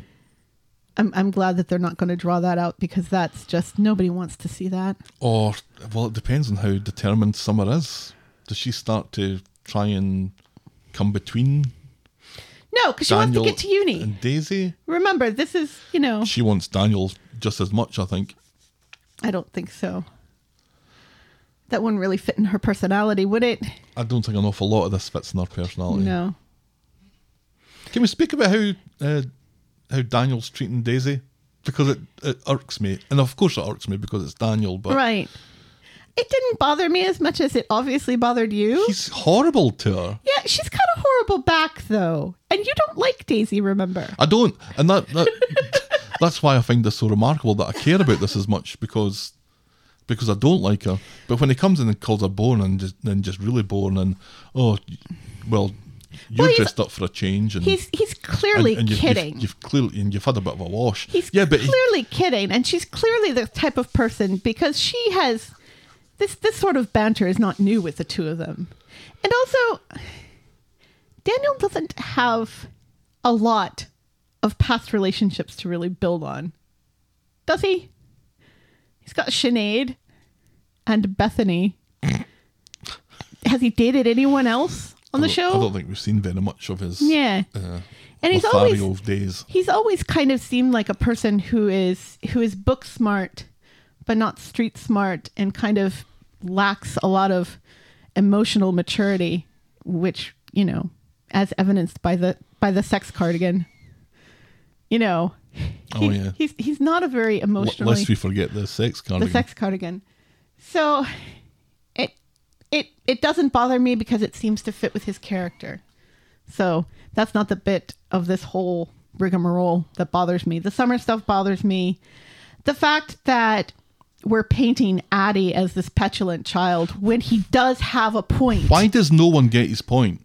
when he does have a point because if it weren't for the favoritism that Dev has shown to Asha, Asha wouldn't have been in the car in the first place and they wouldn't have been going down that road in the first place. Right. And Dev tries to pass it off as, oh, well, Asha was unconscious, so I had to take care of her first. Well, yeah, she was unconscious, and then you tried to get her to walk. you dragged her out of the car, and then you're like, okay, darling, try to walk while she's unconscious instead of picking her up, putting her on the uh, to the side, Throw her to the side. And- just throw her. and get Addie out of there. But Addie's point was if you get me out, then we can both help and get Right. her out. Yeah, it's it's like, you know, when you're on an airplane and you're supposed to put your own air thing on first before you help the child or the invalid next to you. You know, Is it like that? you take care of the able bodied people first so that you can help the people who are not able bodied. He's using this one example of the favoritism. And neither Dev nor Asha seem to get that this is just a symptom of a pa- much a larger pattern of disease. behavior. Yeah. Right. There's a much huger pattern of behavior. So for them to be saying, oh, he's got a complex about this, and oh, he's being ridiculous, and oh, he doesn't have a point, it seems like Dev gets very close to acknowledging that Addie has a point Yeah. and, and recognizes that Addie has a point. And then Asha comes in and just blows it all out of the water. But I think he he seemed to choose to to jump on the the vandalism thing very quickly because that meant he didn't have to think about anything else. Now now Right. he can just think about that. Yes. There is a question of whether or why Dev particularly and Asha Asha l- less so because I, and I don't expect her to have the awareness of it um, because she's part of the problem. But I expect Dev to have the awareness of it. I don't know why they don't get Addie's point first and foremost. But secondly, even if they're right, and even if Addie does have a persecution pro- a problem or complex or Mm-hmm. whatever, that they're not interested in investigating why that would be a thing. Right. They're just disinterested in the Yeah. whole thing. They, they dismiss it and they're not they're not interested Right. to acknowledge that it's a thing. Right. But they're not interested in acknowledging why he might think it's a thing. Right. Yeah. They don't care No. because and I don't know why they don't get it. because if they care, if they got it, then they'd have to recognize that they have been wrong and that they they need to acknowledge this and they need to grow and they need to be better people. It's like it's like the whole thing with Asha and ITV Corey and everything and how, you know, Imran finally makes the point once that none of this would have happened if Asha hadn't if Asha hadn't dated both ITV Corey and Nina. And everybody's like, "Oh, it's so horrible that you made that connection." Because everybody's like, "No, it's unfair for Asha to recognize that she may be part of the problem and that she may have done things that made ITV Corey angrier than he would have been ordinarily." Yeah, that about the doesn't mean whole to say Nina that thing. she has to be responsible for that. Well, no. but, but she has to acknowledge that it was that that, that, that the was thing. part of it Right. you know It's not not saying that this is your fault, No. but but your behaviour, rightly or wrongly, has Right. has had an impact on right this. yes and that's that's why itv corey hated nina not because of her clothes Well, the, the show disagrees. well the show can fuck off it's it's frustrating because it makes asha has slowly turned into a character i kind of hate Yeah, I don't like her at all. as, as opposed to a character that I really sympathized with and was interested in back with like the whole skin lightning thing and then the whole revenge porn thing. You know, she was a character we cared about and we wanted better for her, yeah, but she's she's grown into like a really deplorable selfish person who I don't care about anymore. And the unfortunate thing is she's kind of dragging Nina down with her a little bit. because Nina this week was a horrible human being to Kelly and also just in general like the whole conversation she has with Roy you know she doesn't she doesn't stop and seem to understand what Roy is trying to very gently tell her whereas most of the time when Nina and Roy have a heart to heart she's mature enough to acknowledge that he may have a point Right. and is mature about it. She's becoming very immature, and I don't like it. I don't like it one bit. No. Oh well. That was the week that was Coronation Street. What was your moment of the week? The Olympic hug. Yeah, I think it has to be, It's doesn't got it? to be the Olympic hug. I mean, I don't care. because yeah, It's the Olympic hug. It can't be anything else. nothing else uh, really came so close to making me cry Hmm. than that. It was just beautifully done. Absolutely. Mm-hmm. Oh, you could feel the hug. You could. You could. It was palpable. Done so well. Yes. Yeah, absolutely. Without a doubt. Leanne and Sam with his Olympic standard hug is our Moment of the week. your boring moment of the week. I love puns. Is it Isle of Puns or, or is it the Importance of being earnest puns, and Billy remembering that there are cucumber sandwiches in the in the play. I was actually quite impressed by that. more than more than bored by it. Isle of Puns.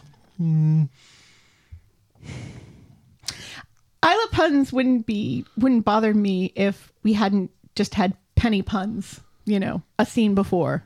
Yeah. I think that's what makes Isla puns just kind of like, oh, just fine. You guys like to make funny puns with other people's names. I quite like a pun. I don't mind a pun. I, c- It- I couldn't eat a whole one, but right. But and that's the thing, you know. You can only take so many puns before they become obnoxious. oh yeah, Andy's pun runs on uh, the bugle. They, they do wear you down after a while, don't they? When he like he's like five minutes in, and there's like we're fifty puns in. It's like, okay, we Yeah, get it. we- We get the joke. It's essentially the same joke over and over and over And again. you wonder why John Oliver left. you know. Hey. Okay, Isle of Puns is out. Boring moment of the week. Shall we wrap this one up then? I think we'd better. I think you need to go lay down. Yeah, I'm. Oh, I'm exhausted. I think I might go out clubbing next. Big box, little box, cardboard box. Big fish, little fish, cardboard box. Jeez, what am I thinking? I don't know.